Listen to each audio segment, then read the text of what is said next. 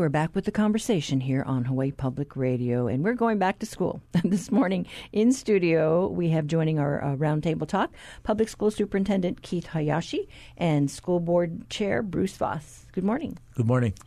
Great to be here, Catherine. Yeah, you know, uh, we've got uh, school starting. We've got students returning to the classroom um, uh, August 1st. We have our teachers back in the classroom, I believe, Tuesday. Mm-hmm. Uh, are we ready, Keith?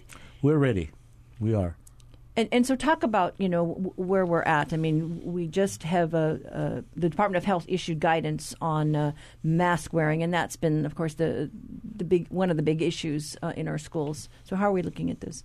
Uh, we, we've had uh, universal ma- indoor masking at our schools um, uh, for the last school year, and that was really important uh, as we in, move forward in ensuring that our students were able to stay in school um, you know, in looking at if students were um, uh, were to become in, infectious, then there were there were quarantine and isolation requirements for students.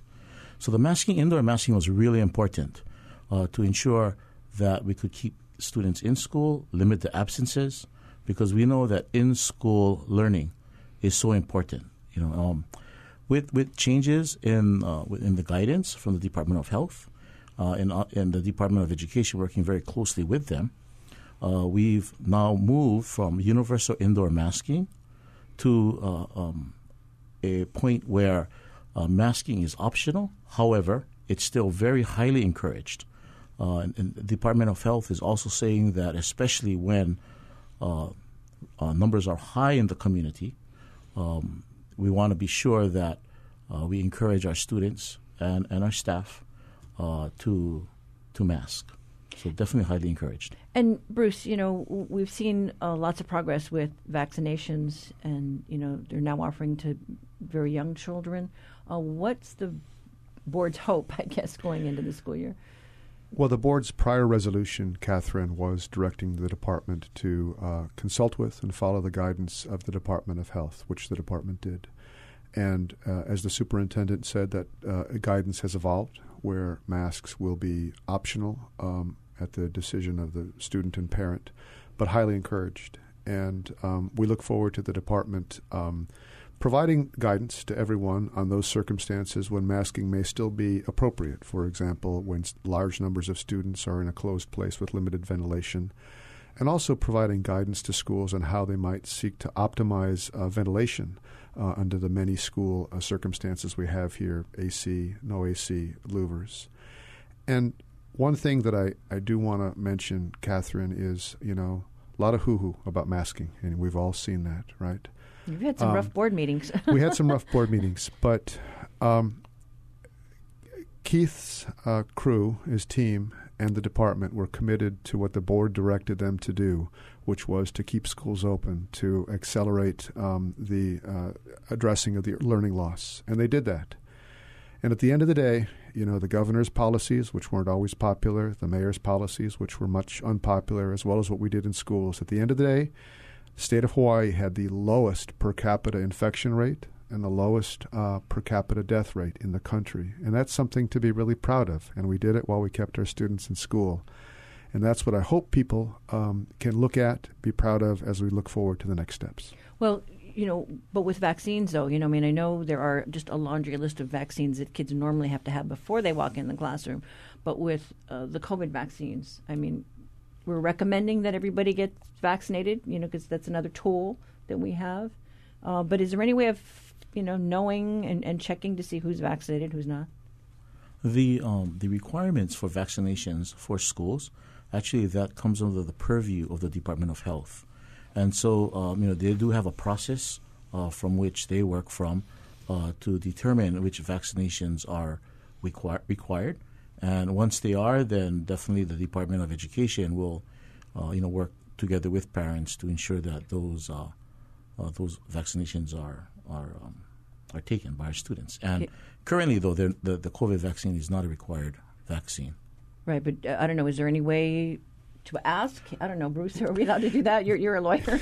I, I, I, am in my spare time. Uh, no, as as Keith said, uh, vaccinations for COVID are not currently required, and that would be a process that the Department of Health would would direct.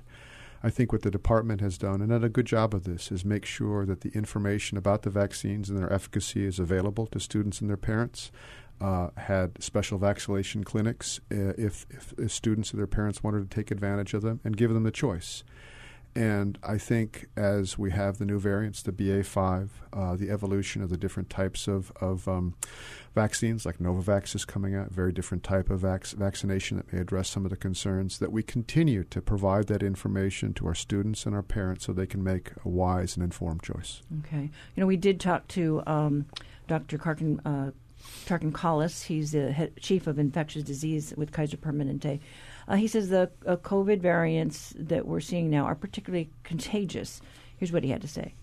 We're certainly seeing an unbelievable number of infections as these new variants, which are all sort of genetic children and grandchildren of the original BA1, the Omicron that came out in January or so in Hawaii at least. And these subvariants that we're dealing with, BA2 and BA2.12.1 and now BA4 and 5, especially BA5, you know, they make their hay by being able to evade the immune protection that has been built up from prior vaccinations or infections. And it's very easy to become infected with them even if you are not new in terms of your immune system's familiarity with prior variants. And Dr. Collis, you know, is concerned because he fears that there is going to be another wave. That if you watch just what, what what's going on in Europe, you know, across the U.S., that uh, we're going to see it. So, uh, you know, how are we? How is D- the DOE and DOH looking at this as uh, as the teachers get back in next week and then the kids on Monday? We, we do have a number of mitigation strategies, you know, that we're continuing to implement in the schools. Uh, definitely, as, as, we just talked about, um, uh, masking would be definitely highly encouraged for our students um, indoors.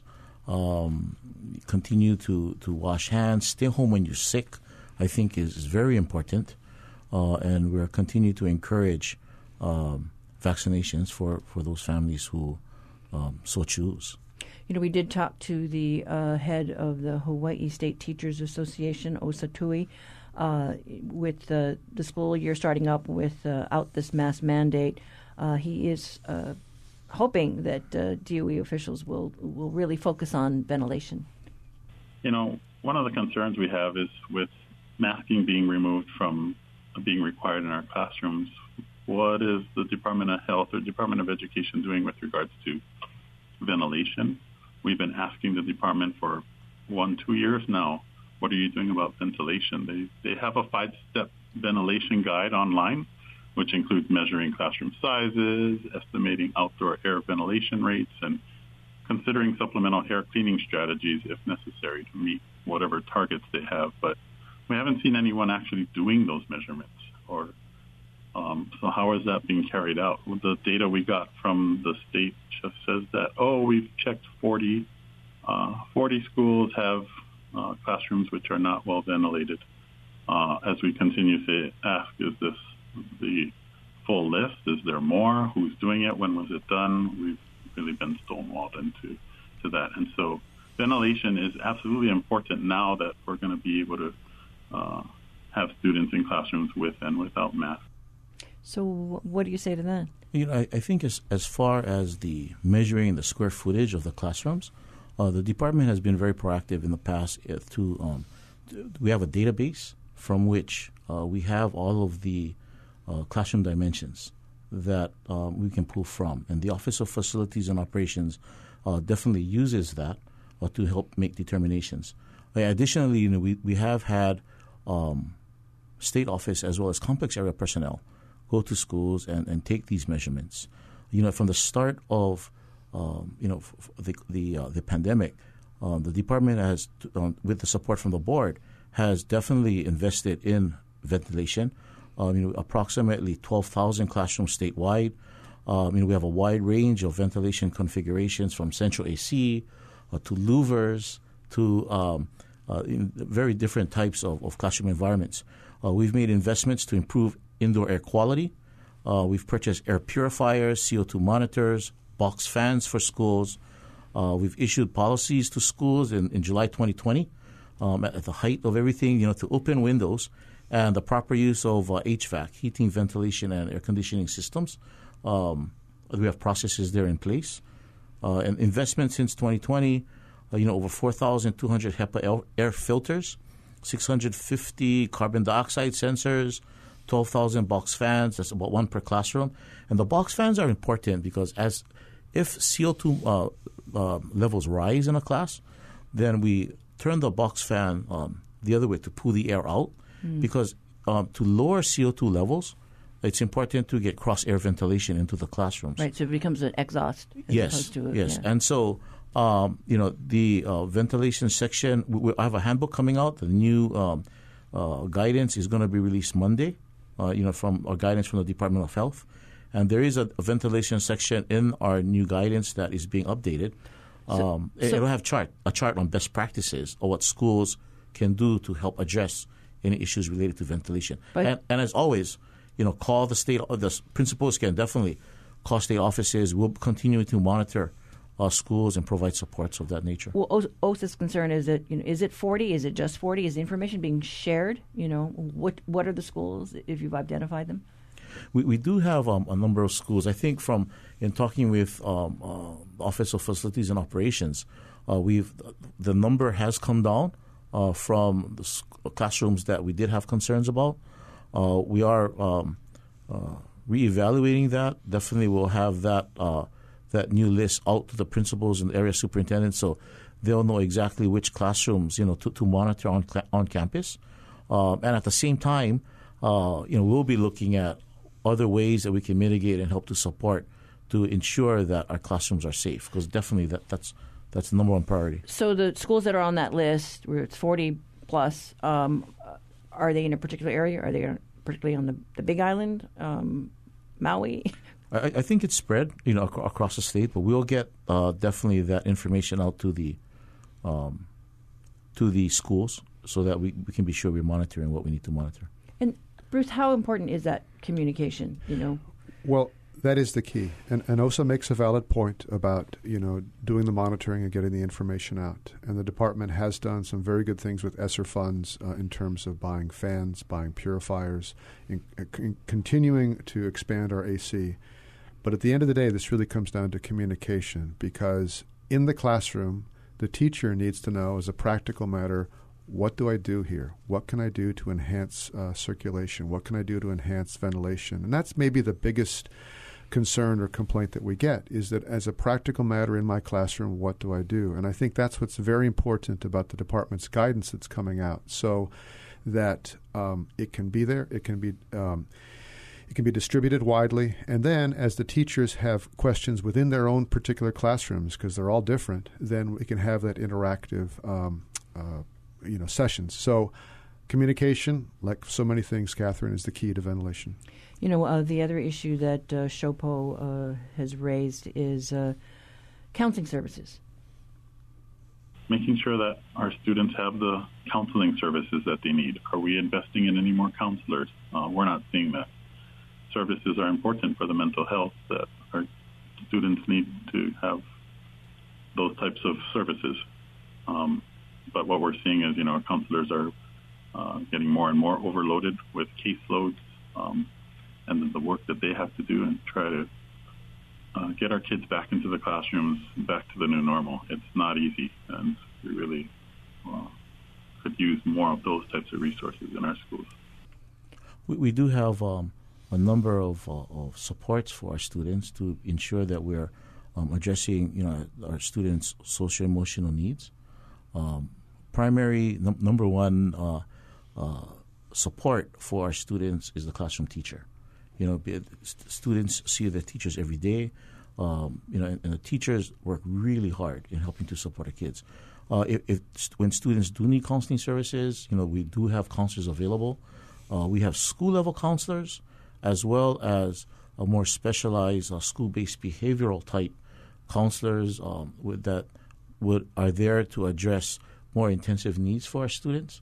Uh, they include um, uh, school psychologists, behavior specialists, uh, clinical psychologists, you know, and so there is an array of services for our right. students.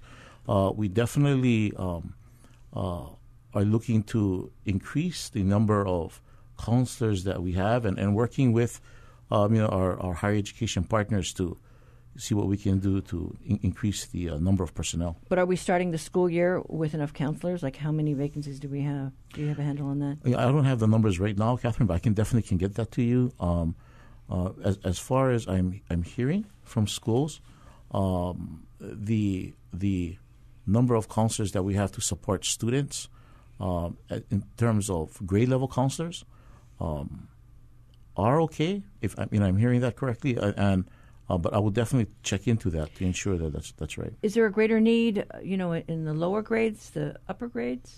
Do you have a sense? I don't know. I, am thinking um, that you know as we as we're looking at the assessments that we've taken for our students. Uh, last school year, we started out with a uh, social and emotional assessment for all students, kindergarten through grade 12, because we realized that the social emotional supports for our students is critical. They need to be safe, feeling safe coming to school, mm-hmm. uh, you know, being able to cope with, with different issues that are um, that they're dealing with. And so, uh, through those assessments that are taken at the beginning of the year, mid year, and at the end of the year, you know, we're able to um, also get a snapshot at that point in time of where students are, in addition to the normal uh, everyday supports and, and interaction and dialogue that our teachers and counselors have with our students. And Bruce, you want to give a board perspective? Yeah. Um, the department has done a good job in terms of, of putting together the, the, data throughout the last school year using some tools that aren't necessarily assessment intended to be assessment tools, but we're using uh, what they call screener tests, um, STAR and iReady. And what those show, to answer your question, is that we have some very significant issues at our middle schools. As you would expect, that's a very, very difficult time for kids in terms of peer engagement, peer support, isolation. And part of it is academic results. They are not good at our middle schools. And, um, and part of it is just simply the social emotional component in terms of engagement, showing up for school. And so, both for guidance counselors, mental health, as well as other supports, we need to devote additional attention at the middle school. And then remember, those eighth graders went to ninth grade, which is one of our most challenging areas historically um, for students dropping out, as well as math scores and other things. So, we have the money. Uh, we have more than $300 million of federal ESSER funds. It's a matter of finding the programs that can be used at a school level and then scaled, hopefully, to help uh, larger groups of students. Catherine? You know, if you're just joining the conversation, we're talking about the start of the new school year. We'd like to know what's on your mind. Join the discussion. Call 941 3689 or 1 877 941 3689 from the neighbor islands. And, you know, uh, we did uh, uh hear from uh, uh, a couple of uh, parents about concerns that, that they have starting this school year. Um, we talked to Ali, uh, she was a, a, mom of a McKinley High School sophomore, about her worries for the new school year. Um, my biggest concern is probably going to be uh, having enough assistance for the boys in terms of academics. Uh, our I think our population in the school has declined. So with the decline comes a decline of teachers. And so that's a big concern. It's hard for the students versus the faculty ratio. I think that's a big issue. We also talked to a mom, uh, Grace. She says her older son just graduated from high school. Her younger son is a student now. Uh, she couldn't help but notice the differences uh, between her son's education. One of the biggest things was kids coming back to school after COVID was a lot of catching up. Just academically catching up and what was it? Oh yeah. I wouldn't be able to stand here with you two years ago and last year maybe. You know, versus this year everything's open and the kids today get more freedom and more uh, leeway to do things and go places all over campus too. So, you know, she mentioned uh, catching up. You know, and I know this year is the year that we have lots of money, right, Bruce? You've got more money than we've we've seen our public school system receive.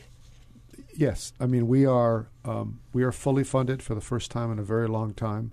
We have additional money to address uh, the uh, pay differentials uh, as well as the compression to keep some of our more senior teachers. Um, But the big challenge there, and, and all industries in, in the state have it, is just finding you know good staffing. Um, and the good news, if you can find it from the department's most recent data, is y- if you look at the elementary uh, school, uh, like for example English language arts in particular, tremendous innovative things that were done at that level in terms of uh, teaming, data analysis, collaboration among teachers, and it did make an impact uh, at, at the elementary school level, or English language arts. The improvement was dramatic, and that's lo- the result of a lot of hard work. But if you look, for example, at the middle school level we were talking about, the most recent data from the um, from the spring assessments, and this is almost 18,000 students tested, show that 60% of our middle school students were at least one grade behind in both English and math. That's a very daunting task. And so, you know, Keith, how do we deal with this? You know, we heard the concern about uh, the, the need for uh, to catch up, you know, academically. Right. There, there's definitely an urgency to help support our students, and so the department, uh, in, in, an effort to uh, coalesce around four major strategies that we're looking at um, across our schools. Um, it, they include healthy habits, healthy schools, um, action-oriented data decision making, so utilizing the data that, that we're collecting on students and really taking a look at that and um, uh, making some next steps determinations in terms of how we can help accelerate the learning, uh, which leads to the next effective academic practices. You know, how are we sharing our best practices? Really taking a look at what's what's um, how we're helping to connect for students and their learning, and to, to help to accelerate that, both in school as well as, as out of school time. So I, I think it's not um, enough to have the um, that quality support for students in school, but we need to also continue to leverage our um, our ESSER funding uh, to support students out of school, you know, Well- after school's over. And the the last one is uh, the responsive capacity building, and how do we help build, as as Bruce shared, the um, our personnel, you know, and and um, the professional development and the sharing of supports of those effective strategies. So, how do we get the, the learning up to where it needs to be? I mean, you know, there was a lot of talk, you know, w- with the whole issue of you know lear, uh, virtual learning, uh, and a, a, a lot of discussion about tutoring. So, so where do we go with that? I think you know the um, what, what we've been really fortunate is that uh, with the influx of the federal federal funding and uh, the support from the legislature, and as well as the support from the board, who recently passed uh, uh, an increase in our part-time teacher rates, a substantial increase. You know, and so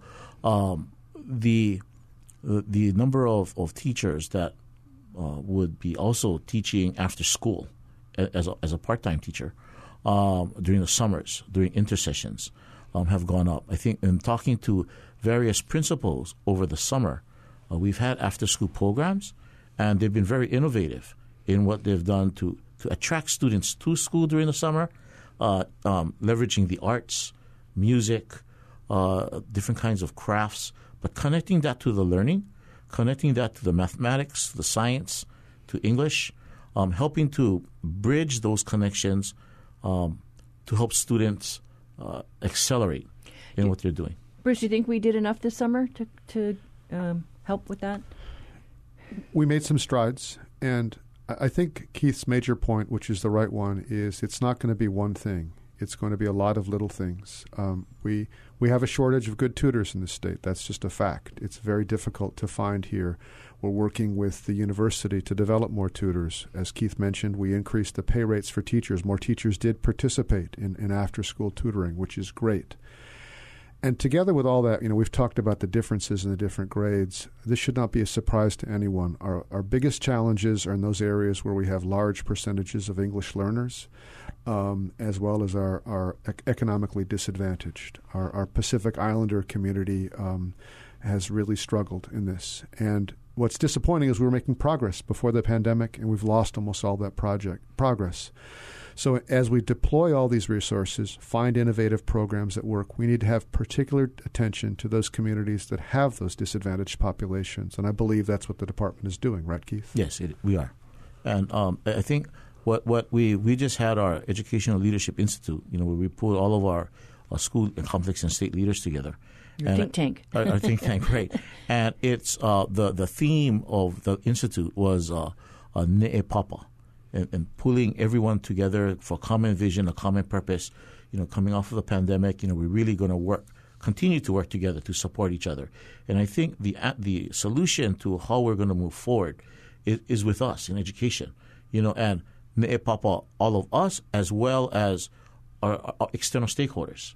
You know, we're going to need the support of everyone to help our students and uh, address their needs you know, and, and, definitely there's an urgency for that. I want to talk more about the disadvantaged communities, but uh, we've got to take a break. So, uh, you know, you are listening to the conversation here on Hawaii Public Radio. You can join our discussion by calling 1 877 941 3689. Stay with us. We'll be right back in a few minutes.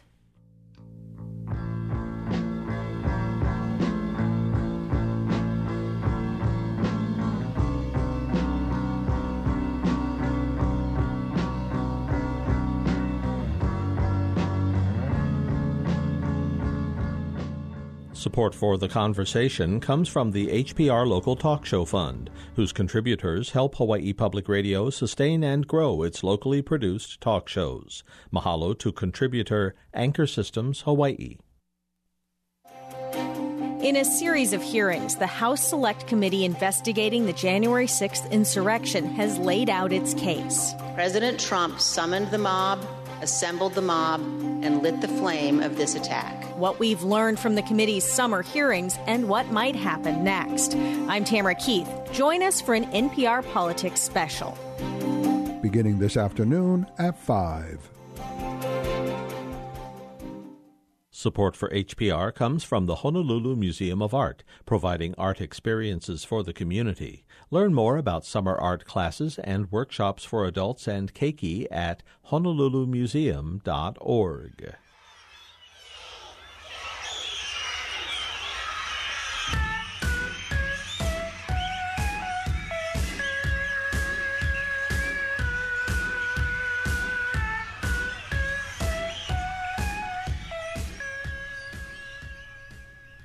You are back with the conversation here on Hawaii Public Radio. Uh, I want to get back to this idea of, of uh, meeting the needs of the disadvantaged uh, uh kids uh, in in um, communities across the state. Um, we did uh, hear from Sher- Cheri Nakamura. She's with the HE'e Coalition, which stands for Hui for Excellence in Education. Um, it's a, a, public education advocacy group. She, here's what she said. The pandemic has had a disproportionately adverse effect on our disadvantaged students. One obstacle that we face at the state and board of education level is that we're not provided with the data that permits us to see what extent learning loss or social emotional loss has occurred.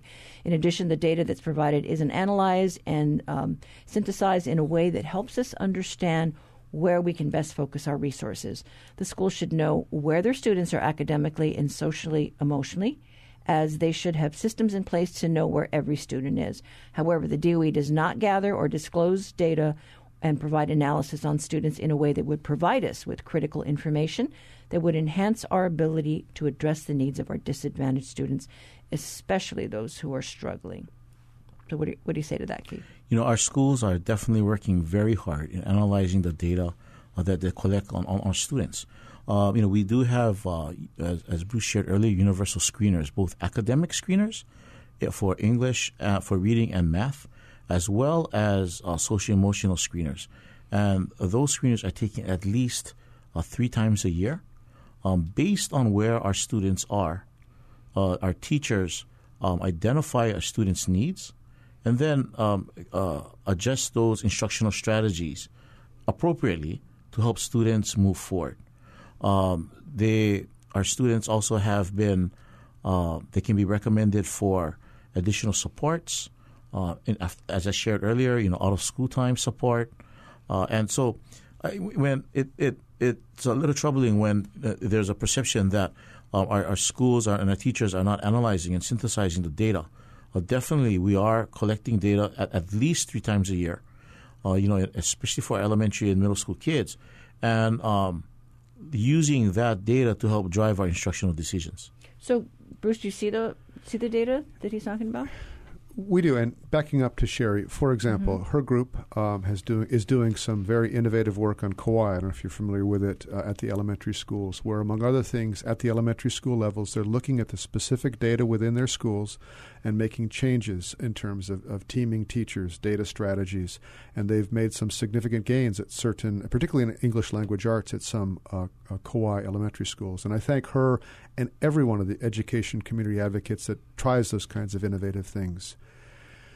Keith is correct. We have lots of data. What we don't, what we should do a better job of is making that data understandable um, to the public. Uh, we don't do a great job of that. And part of the strategic plan process the board is starting out is we're going to make data requests to the department and others.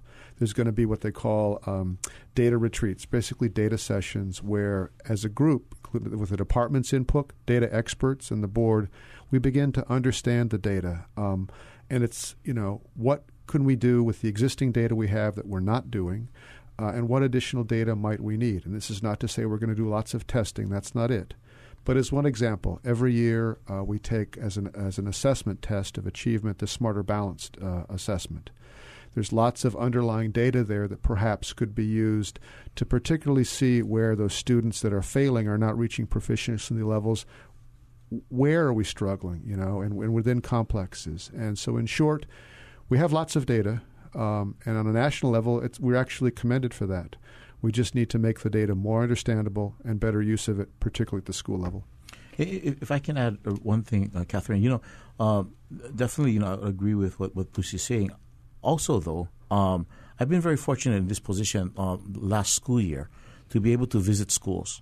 You know, and uh, during those visits, I've seen uh, data teams getting together across the state at different schools in different complexes and different islands. And I, have seen teachers sit down, look at their screener data, uh, group students to see how they're doing, address those issues that students have, and they're actually tracking students individually on how they're moving throughout the school year. You know, so um, those kinds of practices, you know, I think we definitely we want to continue to, to highlight and encourage because they are effective. Um, and, and again, sharing that out to ensure that you know all of our schools are doing that. And as as far as I know, you know, uh, in talking with the complex area superintendents who help to support principals in schools, um, our schools are really looking at the data and, and, and moving doing things it. forward. Okay. We have a caller on the line, uh, Neleana from Makiki. What's on your mind? Hi there, aloha, Catherine Neliana Meyer here, and, and Superintendent, thank you so much. I wanted to just take a quick moment to share that with all of this comprehensive and existing data, um, it always points to the arts making such a profound difference in the um, lives and education of our youth, particularly elementary.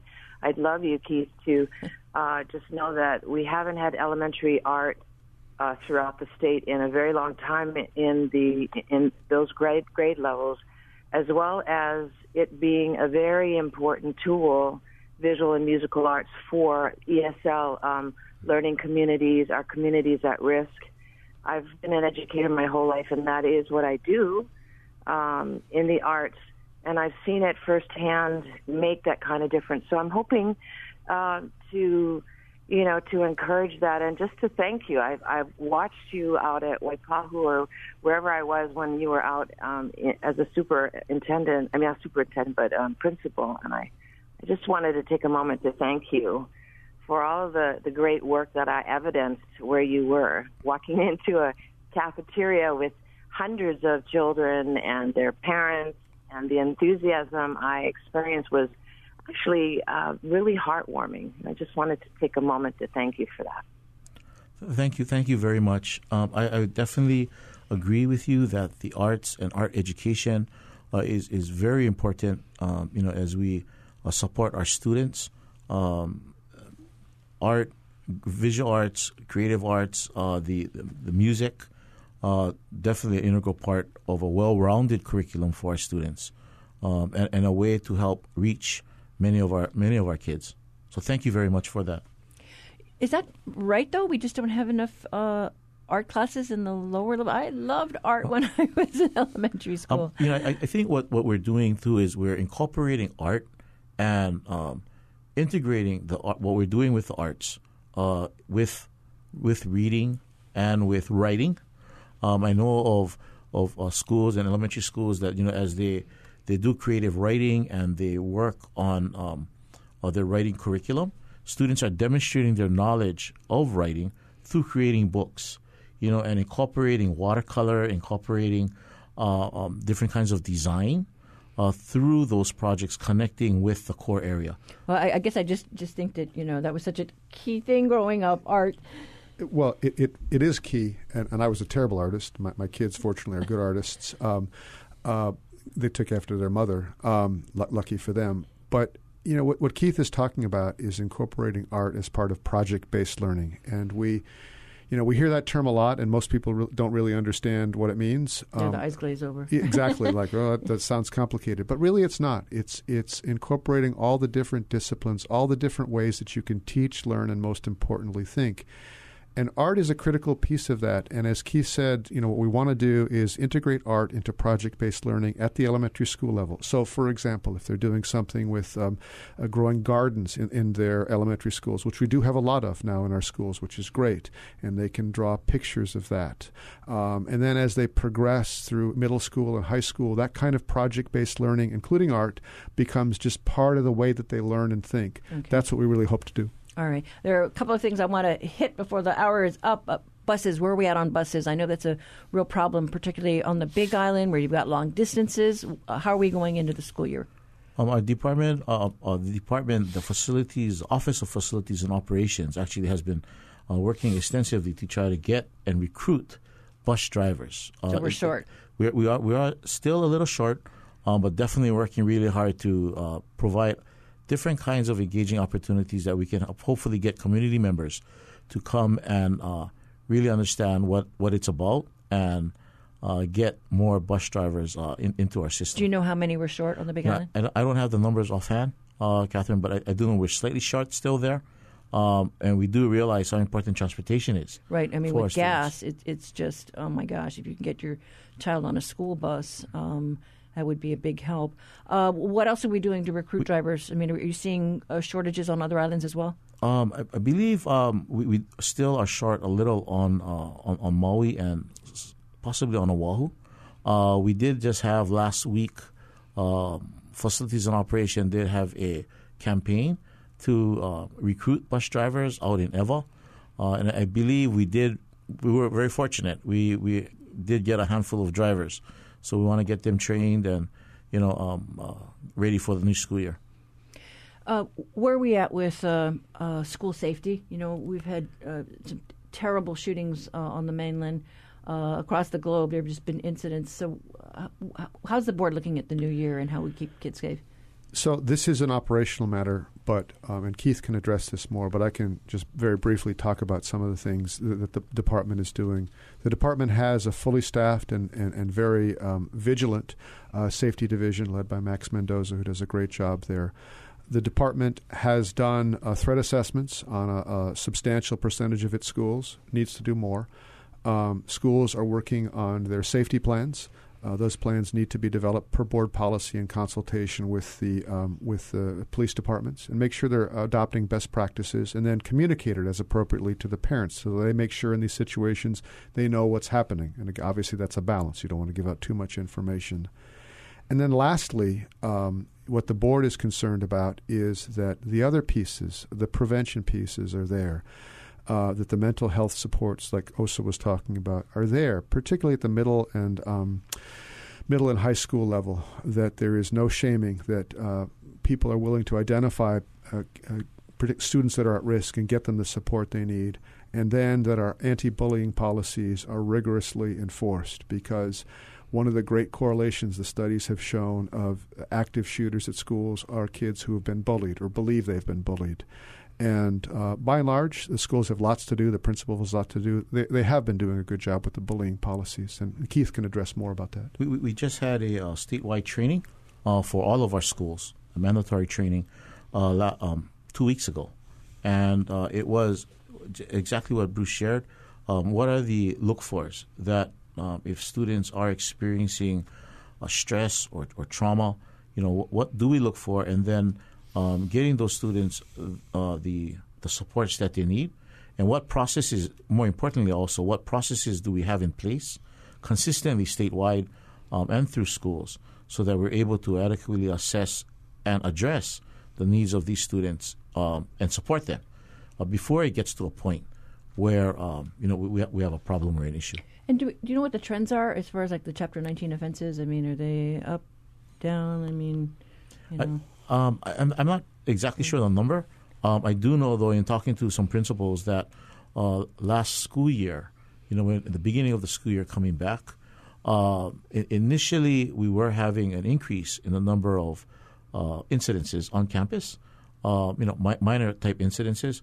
However, uh, with schools and staff continuing to work with students, um, as the school year progressed last year and students were in person, because prior to that they were out right for two years, um, the the number of incidences did did decline.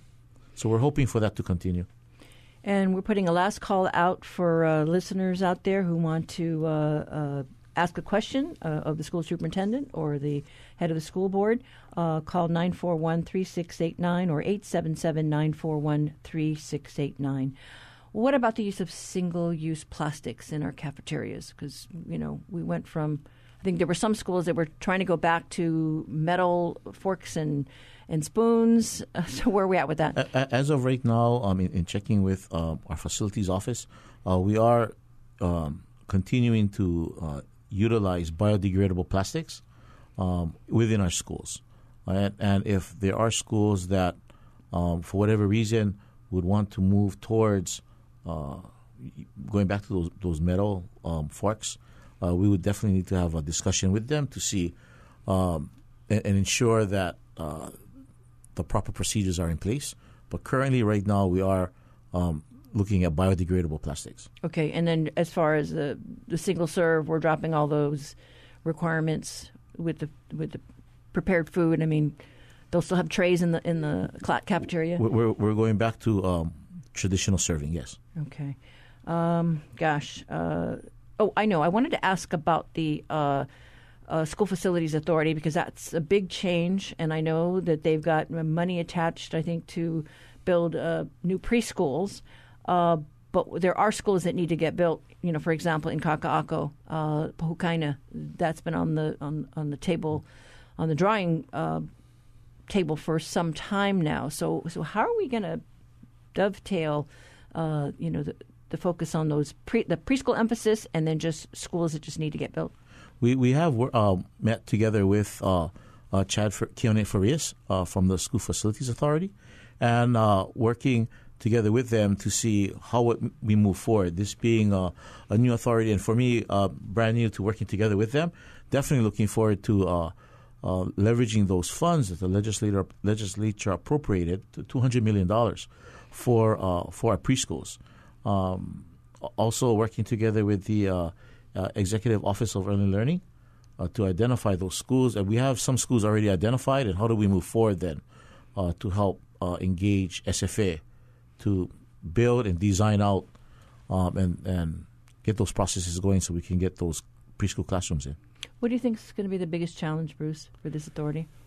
It's going to be the same thing that we face in the schools, Catherine. It's going to be staffing. Uh, there's a huge shortage in the state of project managers, good project managers. We have that already at the department within the uh, repair and maintenance branch. And so I think, as a practical matter going forward, the school facilities agency and the department, there's going to be some overlap as we uh, begin to define roles and try to get projects moving. And then uh, the school facilities agency hopefully can leverage and use some of the best practices the department has been doing to get uh, projects out, uh, you know, uh, out to bid and outdone, job order contracting, some of the other innovative things they have. Um, and it's going to be one of those things where um, everybody wants to see beautiful new schools like tomorrow. Um, uh, we we want to be able to get the school facilities in the condition where every student and every parent is proud of them, but we need to do it in an efficient, effective way. We cannot waste the funds the legislature has given us. So that's the tension there, Catherine. Okay. We have a caller on the line, Lynn from Wahiawa. Hi. Hi, how are you Hi. doing? Hi. Yeah, um, well, my question is surrounded um, with the uh, vocational education courses. In the 90s, I was a high school teacher, and I taught metal shop and electricity and all of these things. And I was able to get have the students earn a science or a math degree because I incorporated those things in the classes.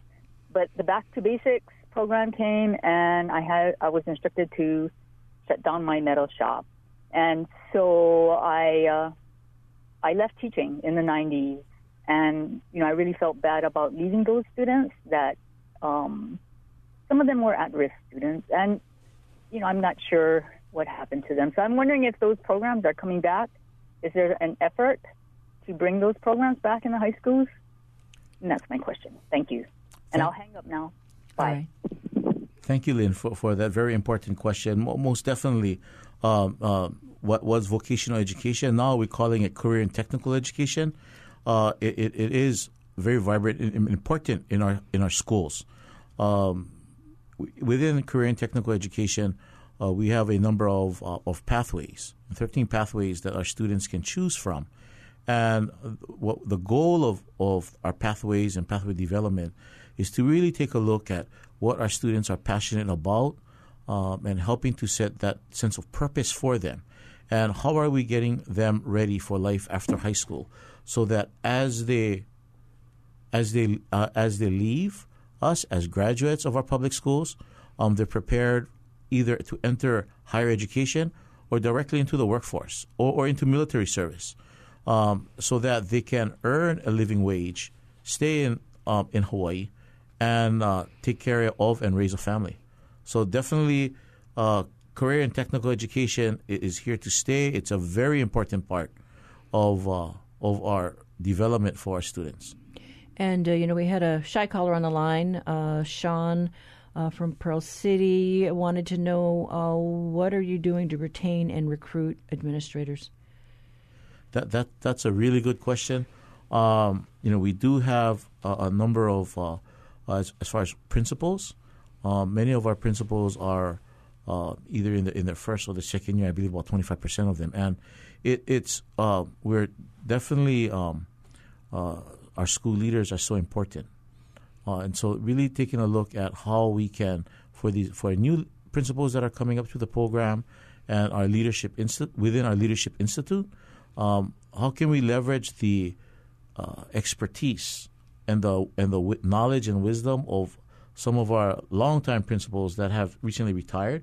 So, you know, thankfully they've come back and they're helping to mentor our new principals. I think it's also important that um, uh, we we continue to create a culture where the principalship and the vice principalship is uh, um, something that people aspire to, to be and to do uh, because it is definitely uh, very important in working collaboratively with our teachers and our staff at, within our schools. So, um, yeah. Do you think we're doing enough to um, entice administrators? They've gone off to the mainland, you know, to have them to come back home as the superintendent says, this is one of our big challenges, or you can look at it as an area of opportunity. Uh, we are short on um, good administrators, and our pipeline is, is not there. But I know we're coming to the end here, but it's all kind of wrapped together, Catherine. We need to create a sense of positive momentum that we're making strides, that we're remaking the system, that we're in, we're creating new lines of accountability and communication, so that promising teachers want to take the step up and say, "Hey, I can be part of something. I can be part of a new educational system that's making real strides and, uh, bringing equity and excellence to students." That kind of positive sense we need to continue building. We've got about two minutes left. Keith, any final thoughts? uh, school year teachers report back on Tuesday. School year opens up uh, August 1st for our 160,000 students. Uh, you know, I'm really looking forward to this school year. Uh, you know, there are definitely challenges that we're going to need to address. You know, and uh, but it's important, I think, that everyone continue to work together. Uh, I'm excited in, in, in, just what I saw last year that was happening within our schools. Um, definitely, that's going to continue and then we're going to continue this, this positive momentum and moving forward to ensure that we're addressing the needs of all of our students. Well, I'm going to invite you back, both of you back, you know, in a couple of months just to see, okay, what kind of progress are we making? Are we on track? Are we falling behind? Uh, because, uh, yeah, we've got a lot of challenges on board. We've got a lot of money this year. We've got to spend it. They're spending deadlines. And can we get the infrastructure in place Uh, and and at the end of the day, I guess uh, can we can we meet the needs of the students? Bruce, I'll, I'll let you close out. Any, any final thoughts? Uh, teachers were exhausted at the end of last year, but we've had a summer where hopefully they can recharge and reflect on the incredible work they did last year. And we have challenges, but we also have opportunities, and we need to take take advantage of them with a sense of urgency. Okay. All right. Well, we would like to thank our guests, Bruce Voss and um, uh, Keith Hayashi, school superintendent and school board chair. And we'd like to thank you, the listener, for joining us on today's show. If you have a comment to share about today's show, we ask you to call our talkback line at 808 792 8217. You can send us an email at talkback at hawaiipublicradio.org. And if you want to listen back to today's show, check out the Conversation podcast at hawaiipublicradio.org. Our program is produced by Savannah Harriman Pope, Russell Subiono, and Lillian Song. Our intern is Emily Tom. The Backyard Quiz theme written for us by John DeMello, and our theme music courtesy of Gypsy 808. I'm Catherine Cruz. Join us on Monday. Pick up the conversation.